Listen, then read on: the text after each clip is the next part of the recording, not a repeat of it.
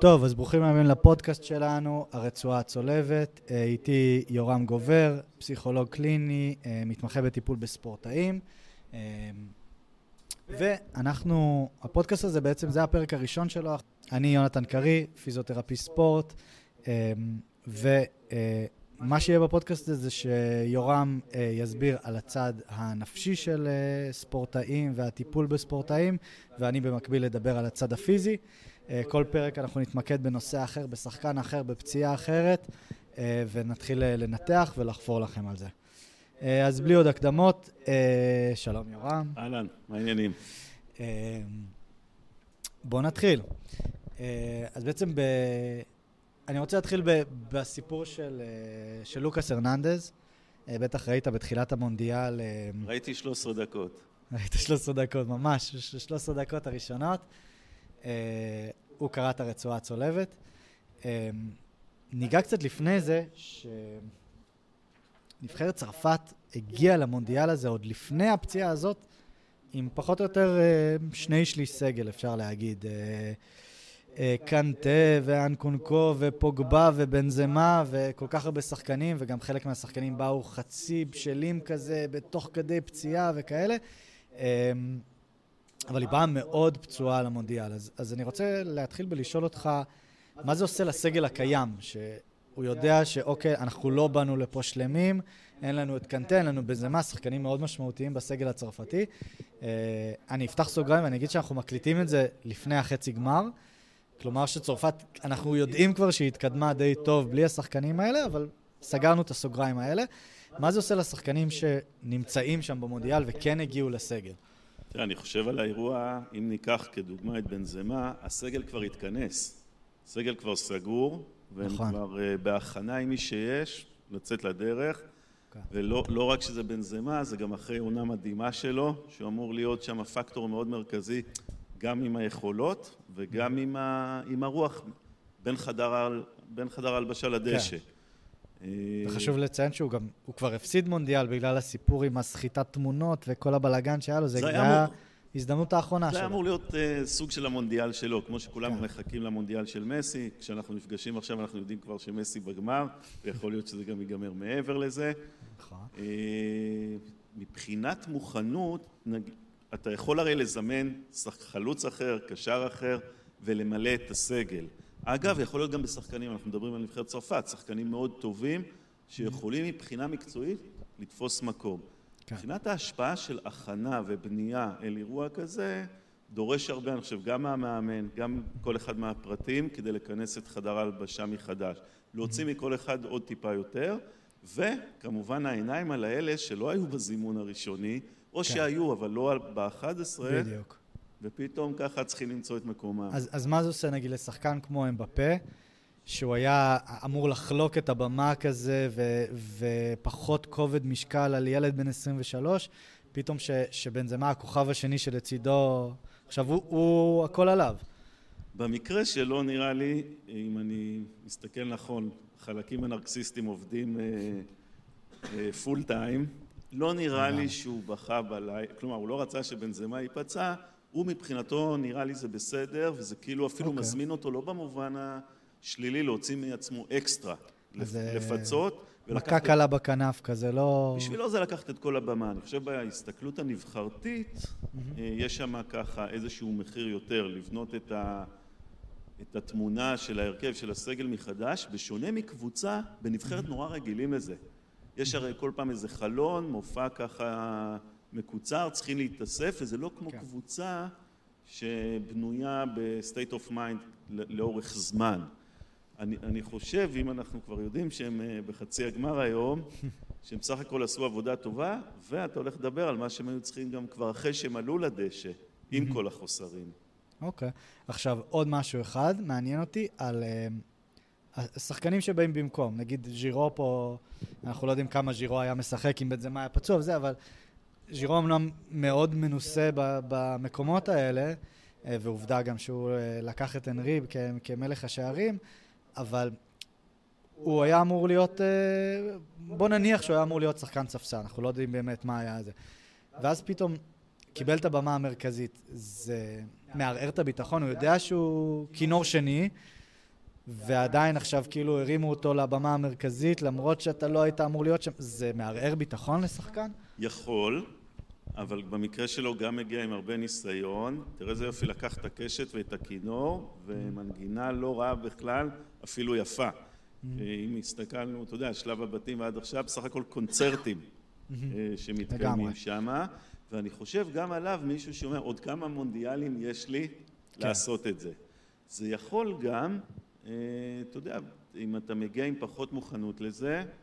גם אה, לפגוע ביכולת עד קריסה, שפתאום כל הלחץ עליך ולא היית מוכן שזה מה שצריך כן. להיות. אוקיי, זה, זה מוביל אותנו ל, באמת למנה העיקרית שלנו, שזה אה, האחים הרננדז. אה, שאם דיברנו על אה, לקחת ספוט של מישהו אחר, אז אמרנו 13 דקות לתחילת המשחק הראשון, לוקאס הרננדס קורע את הצולבת. ניכנס קצת על מה זה באמת צולבת ומה המשמעות של זה. בערך שלנו יש ארבע רצועות מרכזיות, שתי צידיות, שתי צולבות. הצולבת הקדמית, שהיא הסקסית והמדוברת ביותר מכל הרצועות. תמיד שאומרים על שחקן קרא את הצולבת, אז זה בדרך כלל הצולבת הקדמית. בדיוק, בדיוק. הצולבת האחורית גם אה, יחסית פחות נקרעת, זה, זה משהו כמו 90 ל-10 אחוז לצולבת הקדמית. כי יותר מוגנת, יותר ש... היא יותר מוגנת וזה גם תנועה שהיא יותר סייפטי, כאילו השרירים היותר מעצבים וככה עוזרים לצולבת אה, להתגונן מקרע. אה, אז הצולבת הקדמית גם, גם הרבה יותר משמעותית, כאילו בגלל זה מדברים עליה הצולבת, אז זה ברור שזה הקדמית. אה, אז הצולבת היא, היא בעצם אחראית, אם תדמיין את הירך יושבת על השוק, לדאוג שהשוק לא תסתובב, לא תלך קדימה, סליחה, שהשוק לא תלך קדימה על פני הירך. אה, ואז ברגע שהיא לא קיימת, אז בדרך כלל יש תנועה מאוד גדולה של השוק קדימה ואחורה, אה, ואז זה מסכן מבנים אחרים ומסכן את היציבות של הברך, ואי אפשר לשחק עם... עם עם תזוזה כזאת, אפשר לשחק בלי צולבת, אני פותח פה סוגריים, אפשר לשחק בלי צולבת, היו שחקנים שעשו את זה, מיגל ויטור דוגמה מאוד טובה, אה, יש עוד שחקן של באר שבע שעכשיו משחק בלי צולבת, זה קורה. אה, זה קצת יותר חריג, היום העולם הולך לכיוון של ניתוח, לאט לאט זה משתנה לכיוונים אחרים. כשאתה אומר אה, בלי ניתוח, אפשר לשחק בלי צולבת, איך מפצים על קרע כזה? אז זהו, צולבת... זה לא משתקם לבד, או ש... תפתיע אותי. חצי. Uh, היום אנחנו יודעים מחקרים ארוכי טווח שצולבת כן יכולה להחלים בערך. Uh, יש איזו רקמה צלקתית שלאורך שנים כן יכולה להחליף צולבת, במידה וכל הנסיבות נכונות. כלומר, צריכים שהצולבת תיקרא באמצע, וצריכים זרימת דם טובה, ויש הרבה, הרבה מקרים. אבל האישו פה הוא פחות צולבת או לא צולבת, והוא יותר יציבות בערך או לא יציבות בערך. Uh, כי הצולבת היא מלכתחילה איזה מנגנון סייפטי uh, כזה. אה, השרירים אמורים לייצב, והברך אמורה לייצב אה, מבחינת המבנה שלה, והמיניסקוסים הם כאלה מחזיקים את, ה, את השוק במקום. אה, זה איזה fail, fail safe כזה, זה אקסטרה מנגנון הצולבת. אז יש מקרים שהברך יציבה ללא הצולבת ועדיין שחקנים משחקים, מעט, אבל זה קיים. ואז מה שקורה בפועל זה ששחקן כזה מגיע לניתוח, אה, אני לא יודע אם הוא עבר כבר ניתוח, סביר להניח שהוא עבר, בדרך כלל הניתוח עושים אותו ממש, אה, ברמות האלה של שחקנים זה יום, יומיים אחרי לא הפציעה. לא מבזבזים זמן. כן, אין, אין למה, אין למה. אה, אלא אם כן הוא הולך ל, לשיקום שמרני בפיזיותרפיה, אבל זה מאוד נדיר ברמות האלה. בארץ זה, זה נהיה מאוד פופולרי, אבל זה, זה, זה השיק, די נדיר. השיקום בלי ניתוח, שיקום mm-hmm. שמרני, זה כן. בהכרח גם יותר זמן? לאו דווקא. לאו דווקא. הרבה פעמים זה מפתיע, אני כבר ראיתי אה, ספורטאים, חובבנים אמנם, שתוך שלושה ארבעה חודשים חזרו מלא? לפעילות מלאה. פעילות מלאה. אה, הייתה לי לא מזמן מטופלת שחזרה לסקי. אה, עשתה סקי לפני שלושה חודשים, בלי צולבת. אה, אפשר לחזור לפעילות, זה נורא משתנה. בדרך כלל השיקום של, אה, שיקום שמרני הוא בין שלושה חודשים לשבעה חודשים. שוב, נורא תלוי התקדמות ולמצב. אמ, מועדים יותר לפציעה אם עושים את זה שמרני, או לא בהכרח? לאו דווקא, כי אני מבין שאתה נורא... חוזר, אבל הרצועה לא ממש מחוברת. היא לא. מחוברת, אין, אין רצועה לרוב. אין רצועה. אה, ואז, אה, ואז מה שקורה בעצם שיש איזו מועדות לפורענות קצת יותר גדולה מ... מאנשים אחרי שחזור, עוד שנייה ניכנס למה זה, מה עושים בשחזור. אני שואל אם יש פה גם אקט מנטלי, של אתה יודע שאתה זה עולה מה שבאתי למגרש, אותך. מה ששומר עליך. בדיוק, בדיוק. זה, זה מה שאני מקבל מהמון מטופלים, אה, שאנחנו מגיעים לשלב הזה. מה שבדרך כלל קורה, יגיע אליי אה, ספורטאי, אחרי קרע צולבת, חודש, חודשיים אחרי הקרע אנחנו נעבוד, ואז אנחנו מגיעים לאיזושהי צומת שחייבים לה, להחליט אם הולכים לניתוח או לא, לא הולכים לניתוח.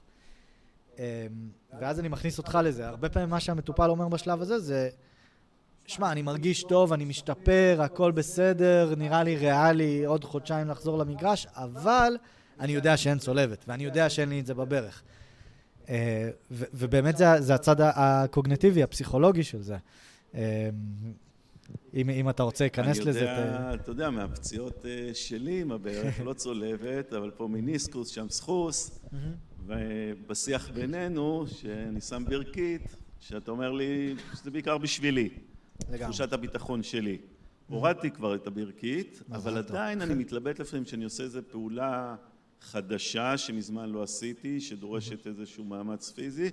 זה ישר עולה לי בראש אם אני רוצה את המשהו הנוסף שמגן. בגלל זה אני חושב על ספורטאי, מקצוען, שנגיד עשה שיקום מוצלח, אבל כל הזמן שם המשהו הזה שאם...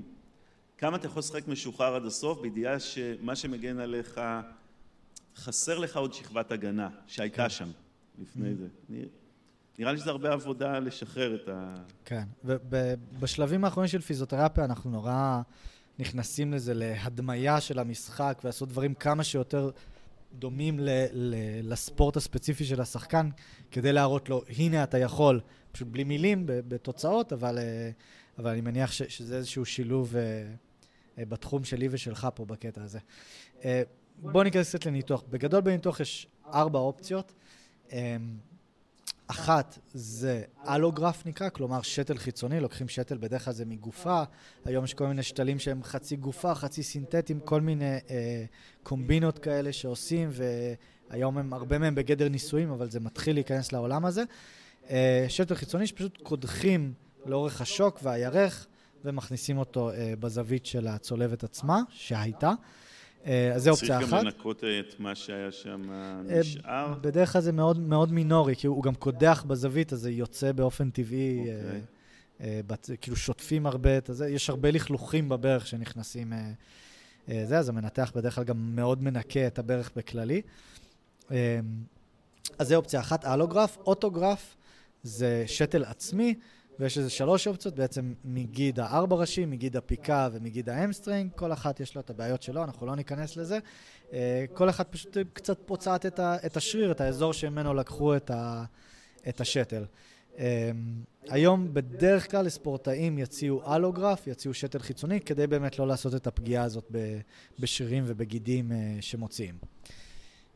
וכמו שאמרנו, הניתוח, השיקום הוא, הוא מינימום חצי שנה, היום אף, אף נקודה בספרות לא מדברת על פחות מחצי שנה, והולכים אפילו לכיוון שנה. פעם היו מדברים על שבעה, שמונה חודשים, היום הולכים לכיוון של שנה. אנחנו יודעים שמשבעה חודשים, כל חודש שאתה מוסיף לשיקום ומאט את החזרה אה, לספורט הספציפי, זה מוסיף פלוס מינוס 17 אחוז, מוריד את הסיכוי לפציעה ב-17 אחוז.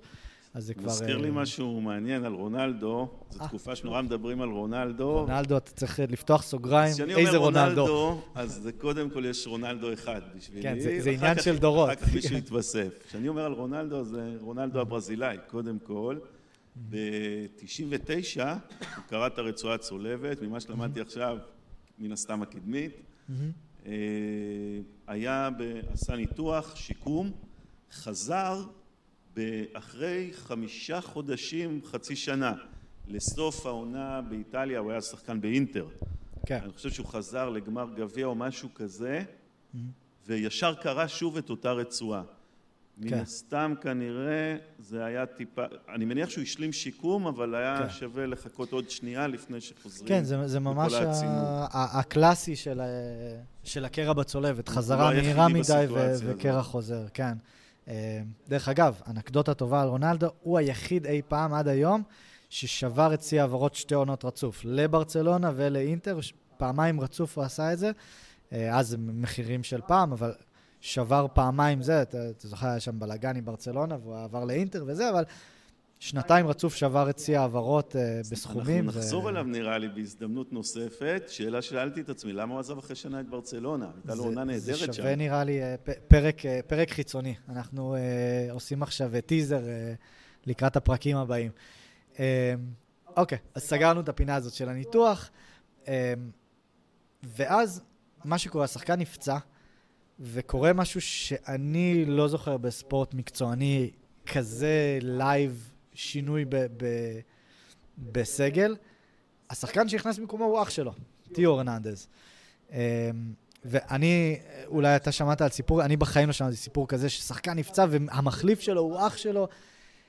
עכשיו, מה... תעזור, תעזור לנו להבין מה עובר בראש של דווקא תיאו הרננדז, של אוקיי, אתה כן מקבל את ההזדמנות לשחק במונדיאל, וזה מדהים, ואיזה יופי, ואני משחק במונדיאל, ומי יודע אם הייתי משחק אם הוא לא היה נפצע, אבל זה שנפצע הוא אח שלי, אז כאילו, אני קצת שמח, אני קצת עצוב, אני... איפה, איפה הוא עומד?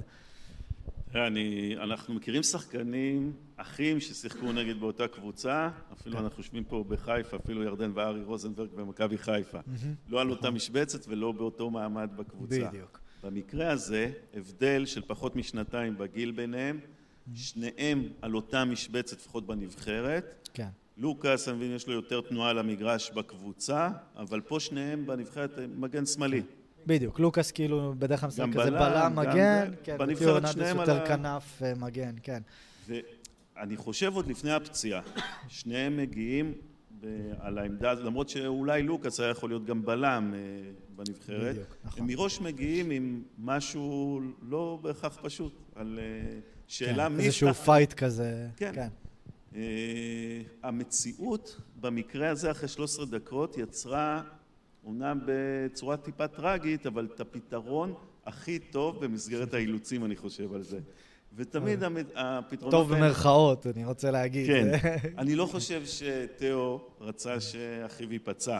ברור. לוקאס מגיע אחרי שהוא כבר אלוף עולם. יש לו מונדיאל 2018, כן. הוא נגע בזה כבר. הוא מכיר, הוא לראשון.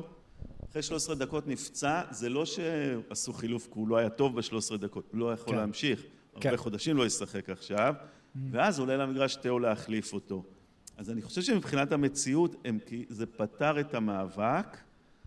אני חושב שאם היו שואלים את תאו איך אתה רוצה להגיע להרכב אה, של נבחרת צרפת, אז אני חושב שהוא לא היה רוצה לראות את אחיו בבית חולים לפני שהוא עולה. למגרש. כן.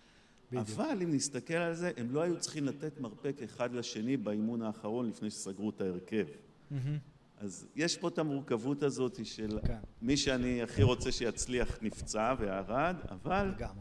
לא הספקתי להחזיק את הקושי הזה, כי אני כבר על המגרש וצריך uh, לספק ביצוע.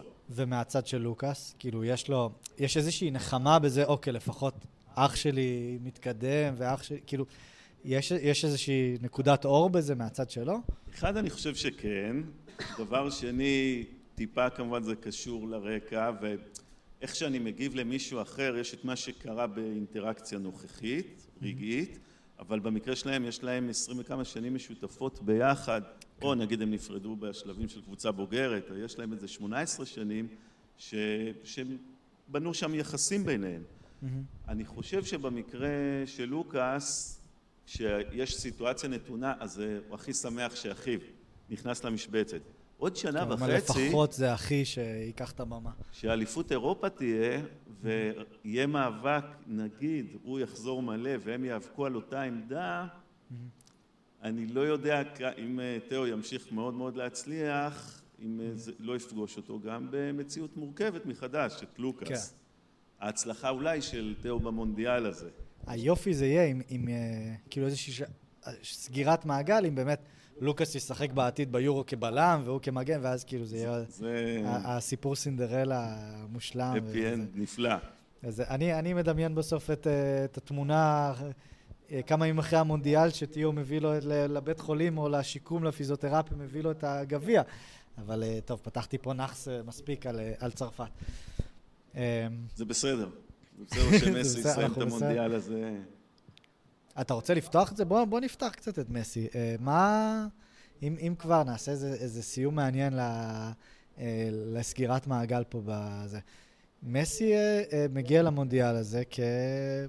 עם, עם הקוף, הקוף על הגב, וההזדמנות האחרונה. ו- ואנחנו שוב, אני מציין שאנחנו יום אחרי המשחק החצי גמר, אה, שמסי היה מדהים ו- וממש לקח את הנבחרת על הגב. מה, איך, איך, הוא, איך הוא בא למונדיאל הזה בלשון עבר? היום אנחנו יודעים איך הוא תפקד, אבל איך הוא בא למונדיאל הזה אה, עם הוואחד, אה, חבורת קופים הזאת על הגב? תשמע, אני מראש חשבתי היום שנדבר על מסי ורונלדו. עכשיו, כשמדברים על מסי ורונלדו, אז באמת... שוב, תפתח סוגריים, תפתח סוגריים שאתה אומר רונלדו. הפורטוגלי. אבל כשאתה אומר איך מסי הגיע למונדיאל, זה כן מתחבר לי לרונלדו שהזכרנו אותו לחצי דקה עם הסיפור של הצולבת. כן. מסי מגיע למונדיאל חמישי שלו, שאולי האחרון, אולי לא. לך תדע. אה, בוא, אחרון, אחרון, אחרון. אם הוא יבוא לעוד מונדיאל זה יהיה כשחקן אה, ספסל עמוק כנראה. שהשיג כבר, הוא השיג הכל מהכל, ועדיין אם אני אקצין את זה, לרגעים מסוימים לא השיג כלום. כי זה בערך כמו ספורטאי אולימפי. אוקיי.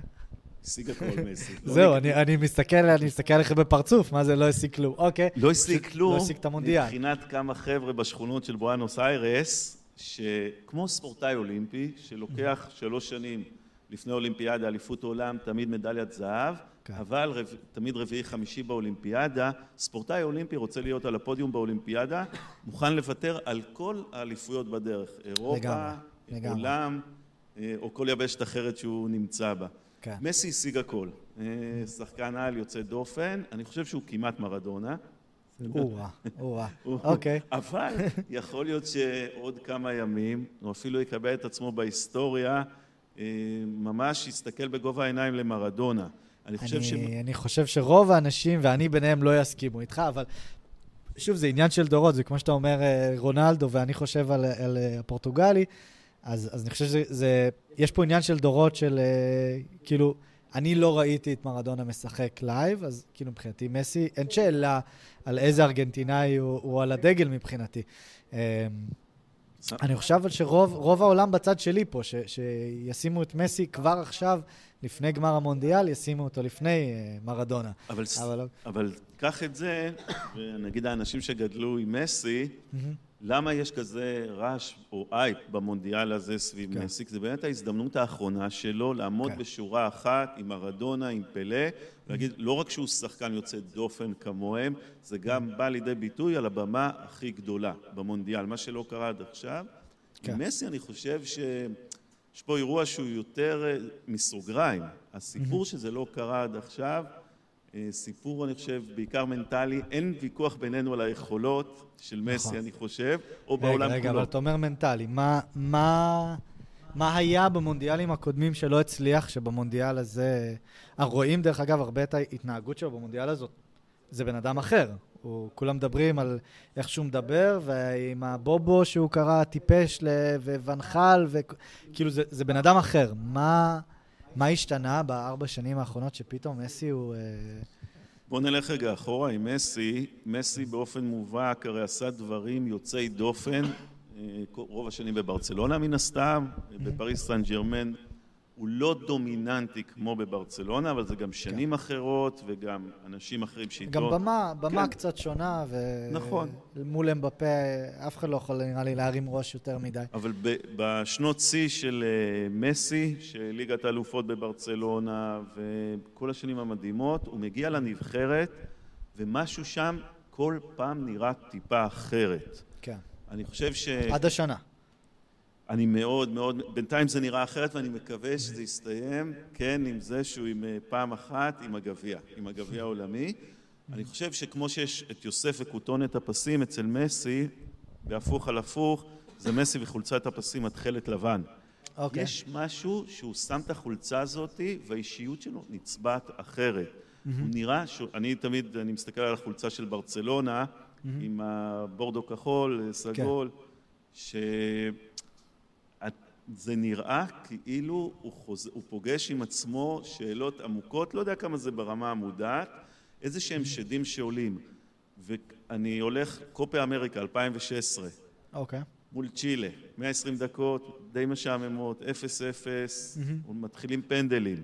נכון. הוא כרגיל הבועט הראשון של ארגנטינה, כקפטן, Mm-hmm. כמי שאמור להוביל, וידל לפניו מחטיא את הפנדל הראשון של צ'ילה, מסי מחטיא את- את הפנדל הראשון של, אה, של אה, ארגנטינה. זה חוזה, הסיפור הזה, זה לא שהוא לא החטיא פנדלים בברצלונה, כן. אבל הסיפור הזה עד המונדיאל עכשיו, מונדיאל קודם, 2018, שלב הבתים מול איסלנד, פנדל, מחטיא. פעם אה, ראשונה במונדיאל הזה, שהוא גם החטיא עכשיו הרי מול פולין, אבל כשהיה את הפנדל מול ערב הסעודית, שהם הפסידו, כשהוא הבקיע, אפילו שהם הפסידו בסוף לערב הסעודית, אמרתי, הוא מתחיל את המונדיאל הזה אחרת. עכשיו, החיים הם לא רק הפנדלים, אבל משהו אצל מסי זה כאילו הזדקק לרגעים האלה כמעט כל פעם של מה שקורה לו בנבחרת, לא רק ברגעים האלה, ומה שאני, תשמע, אני מנחש, לא דיברתי איתו אף פעם, אני מסתכל עליו, מנסה להבין מה קורה, מה ההבדל הזה בין החולצות, אני חושב שהוא הולך אחורה ועולות שאלות, עד כמה הוא ארגנטינאי? עד כמה הוא מהרחובות של בואנוס איירס? כן. את בכלל, אתה יכול לשמוע, ועלו ביקורות כאלה, ילד שמנת, מגיל צעיר גדל. כן, מה, מגיל 12 או משהו כזה, 10, 12, משהו 13. כזה, הוא כבר תחילת גיל בספרד. ההתבגרות הוא בברצלונה, רוב, גל... כן. רוב, ה...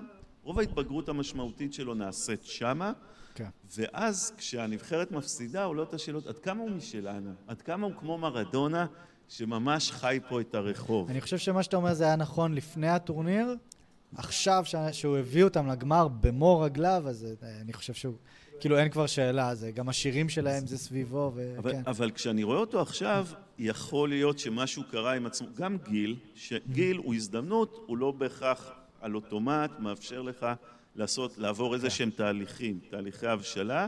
משהו, אני חושב, התאפשר. הוא חווה גם מעבר מאוד משמעותי שלא קרה לו לפני, שדורש ממך חוסן, הסתגלות.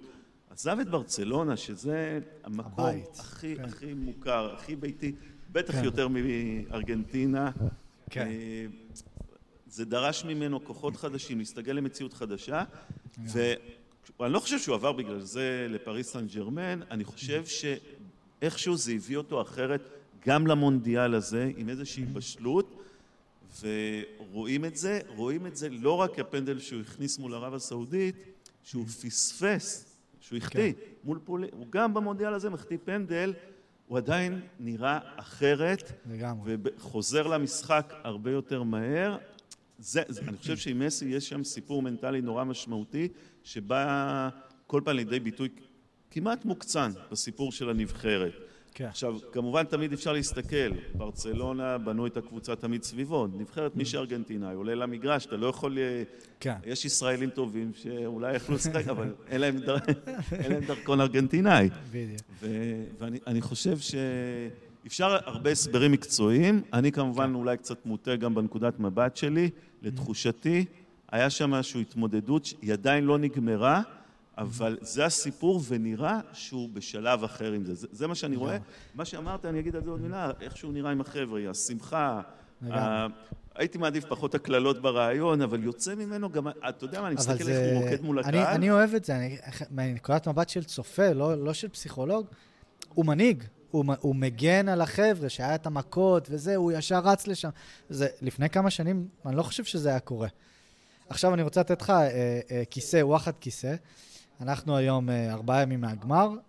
אתה פסיכולוג של מסי. מה, איך אתה מכין אה, את מסי לגמר ב- בסיטואציה כזאת? אז אחד, אני הרבה, הרבה פעמים אמרתי, בעיקר בשנים שכל פעם זה נגמר לא טוב, אמרתי, כמה הייתי שמח, לש... לא יודע כמה, אתה יודע, להגיד שהיינו עושים איזה שינוי משמעותי כן. ביחד, אבל לשבת איתו ולחשוב על אה, מה קרה, מה אפשר לעשות אחרת, אז למה אני אומר את זה? ארבעה ימים לפני הגמר, לא הייתי מתחיל איתו משהו שלא עשינו לפני.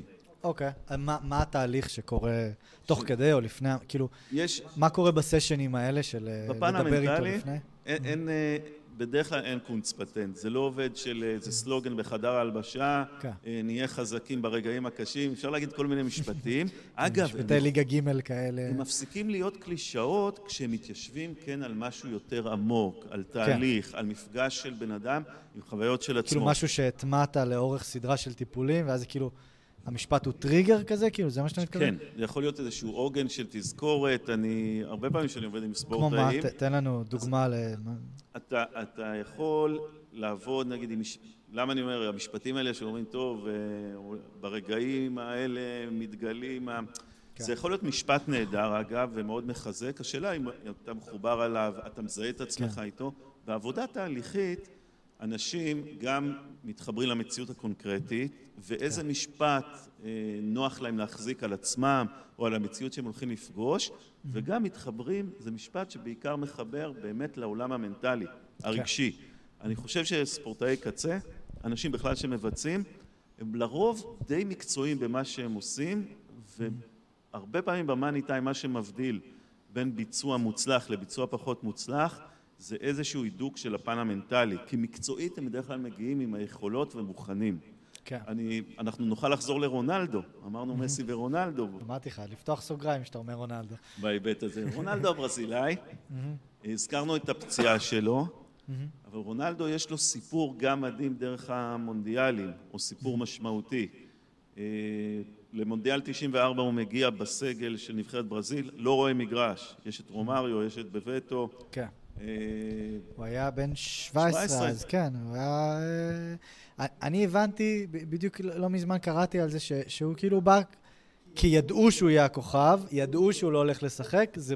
בוא תהיה פה, תהיה, תלמד, כאילו... זה חשיבה מנטלית משמעותית. יכול, יכול להיות לזה גם מחיר, מצד אחד הוא בא, לומד מציאות, מרגיש ככה את העומס של מה שקורה, אבל יכול ככה לשמור מרחק בטוח. גם קצת משוגע, כאילו, לילד בן 17 לתת במה כזאת. מדהים. הוא גם, הוא, הוא, הוא שיחק אז גם רק בברזיל לפי דעתי, נכון? זה לפני נכון, שהוא יצא לאירופה. נכון, לפני שהוא יצא לאירופה, וזה יכול להיות הכנה מנטלית מאוד משמעותית להמשך הדרך. כן. יכול להיות לזה מחיר, כי אתה לרגע יכול להגיד, אז מה אם אני בן 17? אני רוצה להיות על המגרש, אני רוצה גם לגעת בזה, כן. אבל הוא נמצא שם. למונדיאל 98 הוא מגיע עדיין מאוד מאוד צעיר. 21, כן. עוד לא בן 22. נכון. אבל כבר מגיע אחרי ששנים משמעותיות באירופה, כן. התחיל בהולנד, אחר כך ברצלונה, שחקן השנה כבר אה, נע על הזהב. היה לו ממוצע בשנים האלה בארבע שנים האלה, משהו כמו, אני לא רוצה להגיד במדויק, אבל איפשהו סביב 0.93 שערים למשחק.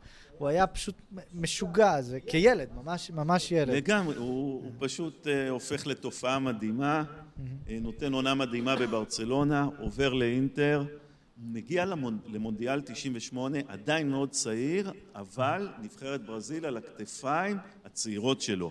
כן. נותן... אז כמו שאמרנו, רונלדו מגיע למונדיאל 98, צעיר, כל הנבחרת הברזילאית, הנבחרת, אתה יודע, זה עוד אה, סגל, אה, לא יודע, 20 שחקנים, קצת. כן, אבל 200 מיליון ומשהו ברזילאים, שזה כבר נהיה משקל כבד. כן. הוא נותן אחלה של מונדיאל. ארבעה שערים, מביא נכון. את ברזיל לגמר, וכוכבו נורא ברור שזה לא סתם המצאה, זה באמת שחקן בשפיץ העולמי ובשורה של הגדולים. כן.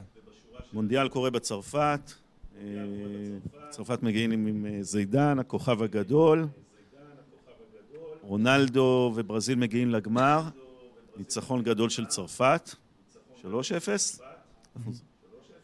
אה, עליך. נדמה לי שאני סופר שלוש... אני הייתי אז עוד לא בצבא אפילו. שווה שנוודא. מה שבלט מעבר לניצחון הגדול של צרפת, רונלדו חושך. לא מזהים את השחקן, לא מזהים את השחקן שהיה במונדיאל בכל השבועות לפני זה, ולא מזהים את השחקן כן. המדהים מהקבוצות באירופה. זאת אומרת, מה קרה? Mm-hmm. כאילו, לא השתנה מקצועית אה, כן. בכמה ימים. זה אותו בן אדם. לאט לאט, לא... בימים שאחרי כן. המשחק יוצאות ידיעות שהוא התמוטט במלון לפני המשחק. פיזית, כנראה... יש איזה סיפור, שאלה על לא... התייבשות וכולי, נשמע סיפור נוח כן. שחייבים לספר, ואגב, יכול להיות שהייתה התייבשות, כן. אבל אני מניח שגם הצוות של התזונה אה, של הברזילאים, גם המאמנים וגם רונלדו עצמו כן. יודע איך לשמור את עצמו לפני הגמר. אנחנו מבינים שכנראה היה כן. שם משהו, עומס, קריסה מנטלית, ופתאום ההבנה שהמאתיים ומשהו מיליון ברזילאים, יהיה להם מאוד קשה לשאת סיום במקום השני. כן. מה שנכון, אנשים בברזיל לפעמים מתאבדים אה, כשברזיל יוצאת מהמונדיאל. כן. זה הסיפור, אני חושב, שלו ב-98, אם הוא יוצא עם טאג של אה, רונלדו לא עומד ב- בלחצים, כשהכול עליו, ככה בקצה, כן. חוזר לקבוצה, משחק בסדר, חווה את השתי פציעות בברך שכמעט גומרות את הקריירה, שאלה איך הוא חוזר אחרי הקרע כן. השני בצולבת. חוזר לשם, ואז מונדיאל 2002, עולם שלם מחכה לראות מה יהיה שוב עם רונלדו. קורים עוד כמה דברים בעולם, אבל שוב מגיע מונדיאל, קוריאה ויפן, נותן מונדיאל מדהים, שמונה שערים, מגיע לגמר עם הקוף כן. הזה של שוב מונדיאל מאוד טוב, שישה שערים לפני הגמר, ברזיל 2-0, אה, שני שערים שלו מול אוליבר קאן, השוער הכי טוב בעולם, באותה תקופה, וזה סיפור מנטלי מדהים של חזרה, אחרי שכל העולם כן. כבר אמר, מקצועית הוא, יש לו את זה, אבל מנטלית, שאלה משמעותית. אני שואל את עצמי, אולי הפעמיים פציעה בצולבת הביא אותו ככה מחושל גם למונדיאל, להתמודד עם העומס המנטלי שצפוי לו שם. כן. תראה, זה, זה קורה, בפיזי זה קורה חד משמעית. כאילו, אני, אני תמיד מסביר לשחקנים, וזה גם קורה בפועל, זה לא איזשהו אה, אה, הצדקה או איזשהו silver אה, lining כזה. הפציעה הארוכה, לא, לא מדבר על, אה, על פציעה של אה, חודש, חודשיים, מדבר על פציעה של חצי שנה, שנה, זה הזדמנות באמת לעבוד על החולשות שלך ולהתחזק, וכשאני רואה את זה בצד הפיזי, אז אני בטוח גם שזה אצלך בצד המנטלי. זה הרבה פעמים, זה הזדמנות להיות מישהו אחר, לשנות הכל. אז לגמרי, אנחנו לגמרי. אנחנו כמובן היפותטית לא יודעים מה היה אם הוא לא היה נפצע, אבל אנחנו יודעים שהוא נפצע פעמיים, ואם אני מחבר את זה לגמר שמצפה לנו עוד כמה ימים, מסי חוזר, הוא כבר נותן מונדיאל גדול, הוא בגמר, זו ההזדמנות שלו פעם אחת להוריד את כל השאלות מה קורה לו בנבחרת, מה קורה לו שם במאני טיים. הוא כבר נתן כן, תשובות בשלבים. עד עכשיו, עד הגמר, אבל החותמת... כן. ההיסטורית, זו הזדמנות על חזור לעשות את זה עכשיו בגמר. אני, ברמה האישית, נורא גם. מקווה בשבילו שיוכל לעמוד גאה ליד מרדונה ולהראות את הגביע שהוא הביא. תראה, אני, אני בטוח שאיפשהו, גם באוהדי צרפת, הנעולים של צרפת, אתה יודע, גם צרפת, אנחנו מניחים קודם כל שצרפת עוברת את מרוקו הערב, אבל צרפת זה גם פריז, ופריז זה, זה גם מסי, אז אתה יודע, אני בטוח שהם באיזה קונפליקט, כי איפשהו... כל העולם רוצה שמסי ירים את הגביע הזה. גם האוהדי צרפת, אני בטוח שיש להם איזה זיץ פנימי של, של אוקיי, שמע, אני שונא את הביטוי הזה, אבל מגיע לו. אני, אני לא מאמין שמגיע ליותר מדי אנשים, כי אם זה מגיע, תיקח את זה, כן? אבל אני בטוח, כאילו כל העולם פה באיזשהו מגיע לו. אה, אז כן, אז, אה, אז זה הכפרה שלו, ההזדמנות... אה, באמת, הריקוד האחרון. אני אסיים עם זה, שאלת קודם מה הייתי עושה איתו, עכשיו אני אומר, הייתי שמח לשבת איתו, ופשוט אה, לעבוד על איזושהי, גם טיפה ככה הרפאיה ומיקוד בזון שמתאים לו להיות הכי הכי ברמה העמוקה, כן. לא להיות, להיות uh, הכי true self שהוא יכול להגיע, לא לספק את ההוא שמקלל פתאום, או את ההוא שעושה קפיצות, את ההוא שמתאים לו להיות בגמר מונדיאל 22. איך זה, זה, זה לא כזה פשוט להתכוונן עם בן אדם לשם, אבל uh, פתאום אני חושב על זה, וואלה, הייתי שמח uh, שתהיה לנו שיחה על זה. לגמרי. אז, לי ולמסי, אבל אני מניח שהוא עסוק, ויש מי שידבר איתו על זה. תראה, אם אתה אומר שיש לו עוד מונדיאל, אז אולי יש לך עוד הזדמנות. אה, טוב, אז דיברנו על נבחרת צרפת ומה קורה שם בתוך הראשים של השחקנים שבאו במיוחד אחרי הפציעות ואלה שהיו מלכתחילה וצריכים לראות אה, חצי נבחרת משחקת עכשיו, על האחים הרננדז, אה, קצת על מסי, קצת על רונלדו ומה יהיה בקרוב בראש של מסי, בתקווה שנכנסנו קצת לראש שלו. Uh, תודה שהקשבתם. אנחנו uh, בזאת, תוך כדי ההחלטה, uh, ההקלטה, uh, אנחנו מבטיחים לכם uh, פרק uh, כבד על רונלדו הברזילאי, ואני חושב שהטייטל של הפרק זה, זה uh, כבר אני אומר, יורם, זה האם הוא היה יכול להיות יותר גדול ממסי ורונלדו וקרויף, uh, שוט, מרדונה, פלא, מי שאתה רוצה. אני, ממבט על הנתונים, אני אומר שאם לא היה את הפציעות ולא היה את האופי הברזילאי, אה, אני חושב שהוא היה יכול להיות יותר גדול, אבל שוב, זה אה, טיזר לקראת אה, הפרקים הבאים. ותודה שהקשבתם, נהיה בקשר בקרוב, אתם תשמעו מאיתנו הרבה, ולהתראות.